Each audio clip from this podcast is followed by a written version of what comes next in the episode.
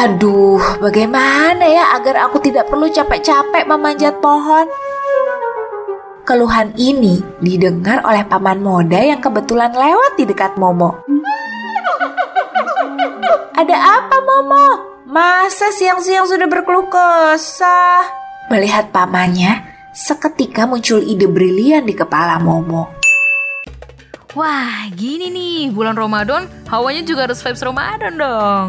Terus kita buka puasanya pakai apa nih? Udah tenang, udah ready tuh di meja makan. Eits, jangan lupa ngabuburitnya harus dengerin obrolan seru dari produser Medio di segmen Takjil hari ini dan audio drama kisah Anya dan Aji tayang di podcast Anyaman Jiwa di Spotify. Apalagi ada insight kesehatan mental loh dari psikolog, dijamin pasti makin seru deh. Eits, sama dong. Gue juga ada nih podcast andalan yang bisa didengerin bareng keluarga buat ngabuburit. Ada podcast obrolan meja makan yang gak cuma ngobrolin parenting dan isu rumah tangga, tapi juga punya audio drama yang diangkat dari kisah nyata loh. Wah, seru banget. Kalau gini sih, ngabuburitnya di rumah aja. Jadi makin seru dan asik. Iya dong, jadi gak sabar kan ngabuburit bareng Medio? Kami dari Medio Podcast Network by KG Media mengucapkan Selamat menunaikan ibadah puasa.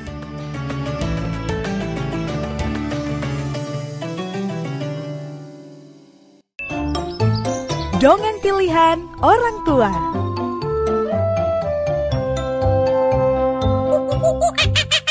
Halo teman-teman, episode ini merupakan kerjasama Media Podcast Network by KG Media bersama Putih Puar. Gaduh di sekolah rimbun rimba. Apa kalian sudah mendengar dua kisah Momo sebelumnya? Pesta di Belantara Aksara dan Bahaya di Lembah Luka Belukar. Momo adalah anak dari Bapak Mosar dan Ibu Mona. Keluarga Momo tinggal di Belantara Aksara. Selain bertemu dengan teman baru setiap hari, Momo juga banyak mengalami petualangan-petualangan seru loh.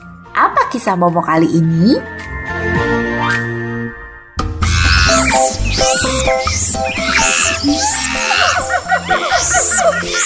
Paman Moda, adik dari Ibu Momo baru saja pindah ke Belantara Aksara.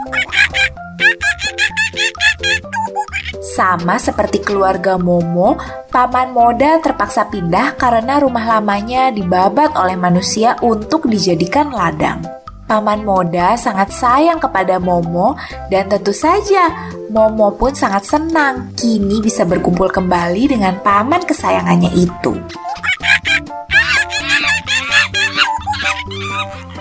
Apalagi Paman Moda memiliki banyak cerita tentang manusia dan sangat piawai melarikan diri. Ia gesit saat memanjat dan melompat.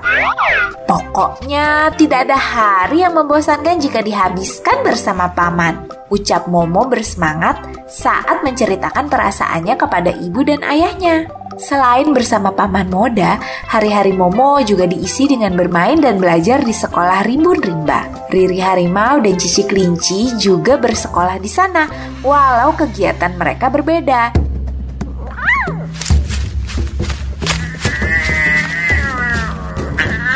Riri banyak belajar untuk berlari dan bersembunyi, sementara Cici banyak belajar soal jamur dan tumbuhan.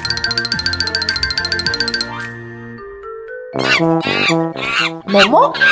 Momo banyak berlatih memanjat pohon serta memilah dan memilih tanaman untuk dimakan atau dijadikan obat. Seru juga ya, sekolah rimbun rimba.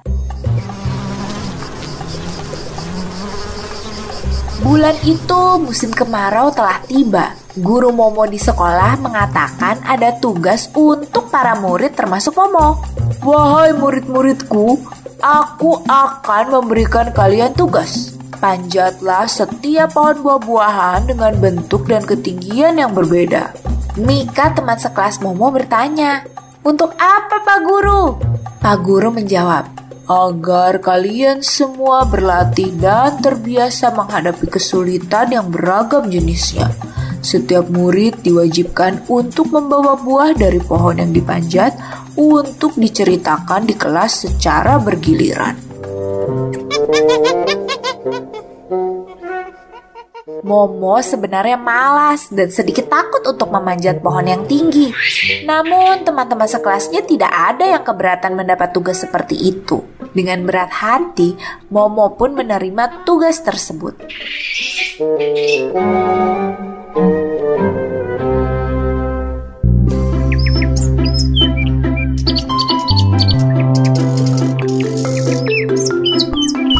Sesampainya di rumah, Momo mengeluh. Aduh, bagaimana ya agar aku tidak perlu capek-capek memanjat pohon? Keluhan ini didengar oleh paman Moda yang kebetulan lewat di dekat Momo. Ada apa Momo? Masa siang-siang sudah berkeluh kesah? Melihat pamannya, seketika muncul ide brilian di kepala Momo. Paman, apa paman mau membantuku? Tanya Momo. Bantu apa Momo? Kalau paman bisa bantu, pasti akan paman bantu kok. Ini paman, aku dapat tugas sekolah untuk mengumpulkan bermacam buah-buahan. Apakah paman bisa membantuku untuk mengambilkannya? Oh, itu sih mudah saja. Serahkan kepada paman Moda. Paman Moda menunjuk dadanya sambil tersenyum lebar.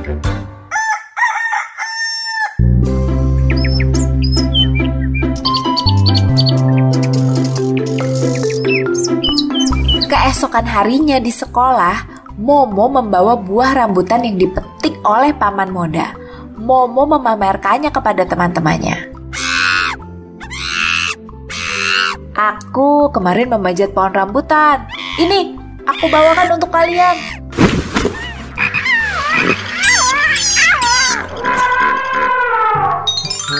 Wah, kau keren sekali, Momo. Teman-temannya terkagum-kagum pada keberanian dan keahlian Momo. Apalagi rambutan yang dibawa Momo cukup banyak. Tentu saja membutuhkan kekuatan dan keterampilan untuk memetik dan membawanya turun. Begitu akhirnya, setiap hari Momo membawa buah yang berbeda yang sebenarnya dipetik oleh paman Moda, bukan oleh Momo. Paman Moda juga tidak keberatan mengambilkan buah sesuai permintaan Momo, walau sempat bertanya-tanya dalam hati. Hmm, kenapa buah yang diminta oleh Momo pohonnya semakin hari semakin tinggi dan semakin sulit diambil ya?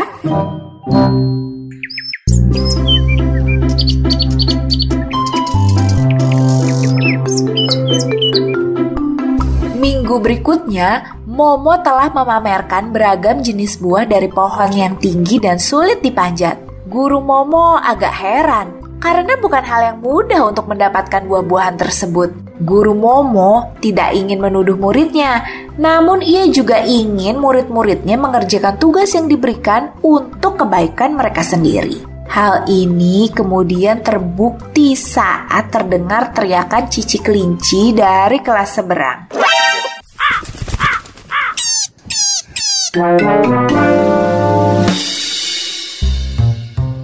Cici disambar oleh burung gagak dan dibawa ke sarangnya di atas pohon randu alas yang sangat tinggi. Mungkin warna pita Cici yang cantik membuat sang gagak tertarik untuk mengambilnya. Cici menangis.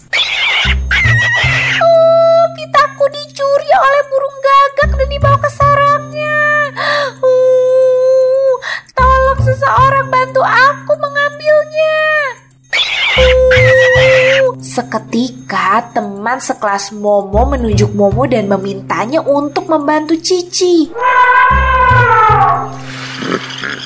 Ayo Momo, kau harus membantu Cici. Kaulah yang paling jago memanjat pohon dan memetik buah di antara kita. Kau pasti bisa mengambil pita itu kembali. Ayolah.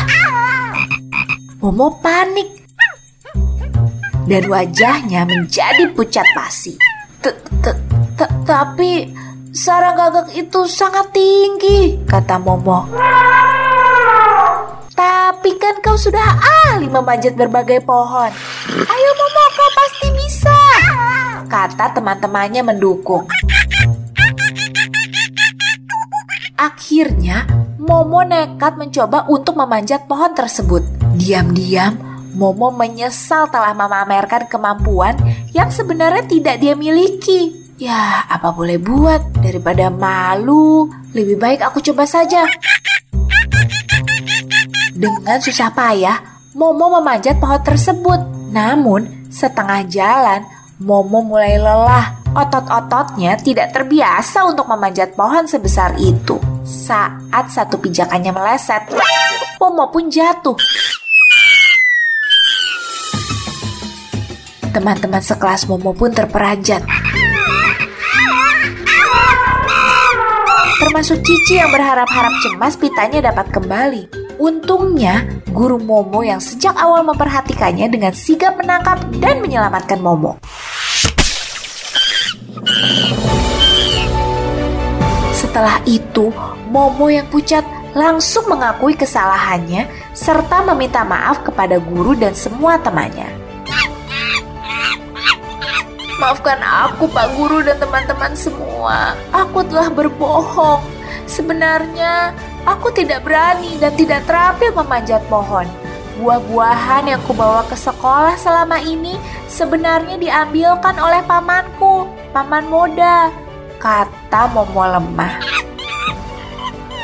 Aku minta maaf juga ya Cici, aku tidak bisa mengambilkan pitamu dari atas sana. Tambah Momo, Cici yang masih menangis berkata, Tidak apa-apa Momo, Seharusnya kau bilang saja kalau memang tidak bisa. Hampir saja kau celaka. Untungnya ada Pak Guru yang sigap menyelamatkanmu. Gantian Pak Guru yang buka suara. Tidak apa-apa Momo. Bapak bersyukur kamu tidak apa-apa. Bapak sama sekali tidak marah. Tapi Bapak berharap ini bisa menjadi pelajaran bagi kita bahwa keterampilan tidak bisa datang begitu saja tanpa kerja keras dan latihan. Kita mungkin saja dapat membohongi orang lain untuk beberapa waktu, namun kebohongan itu cepat atau lambat pasti akan terungkap. Kita harus jujur kepada diri sendiri tentang apa yang kita bisa dan yang tidak kita bisa, karena itulah yang akan menyemangati kita untuk terus belajar. Momo kembali mengangguk lemah dan berkata, "Benar juga ya, Pak. Berbohong ternyata merugikan diri sendiri." Momo menyesali perbuatannya. Namun guru dan teman-temannya di sekolah Rimun Rimba semua memaafkan Momo. Momo berkata dalam hati, "Baiklah, mulai hari ini aku akan selalu jujur kepada diri sendiri atas kemampuan yang kumiliki." Momo tidak sabar untuk menceritakan yang sebenarnya kepada paman Moda dan meminta paman kesayangannya itu mengajari cara untuk memanjat pohon dan berlatih bersama-sama.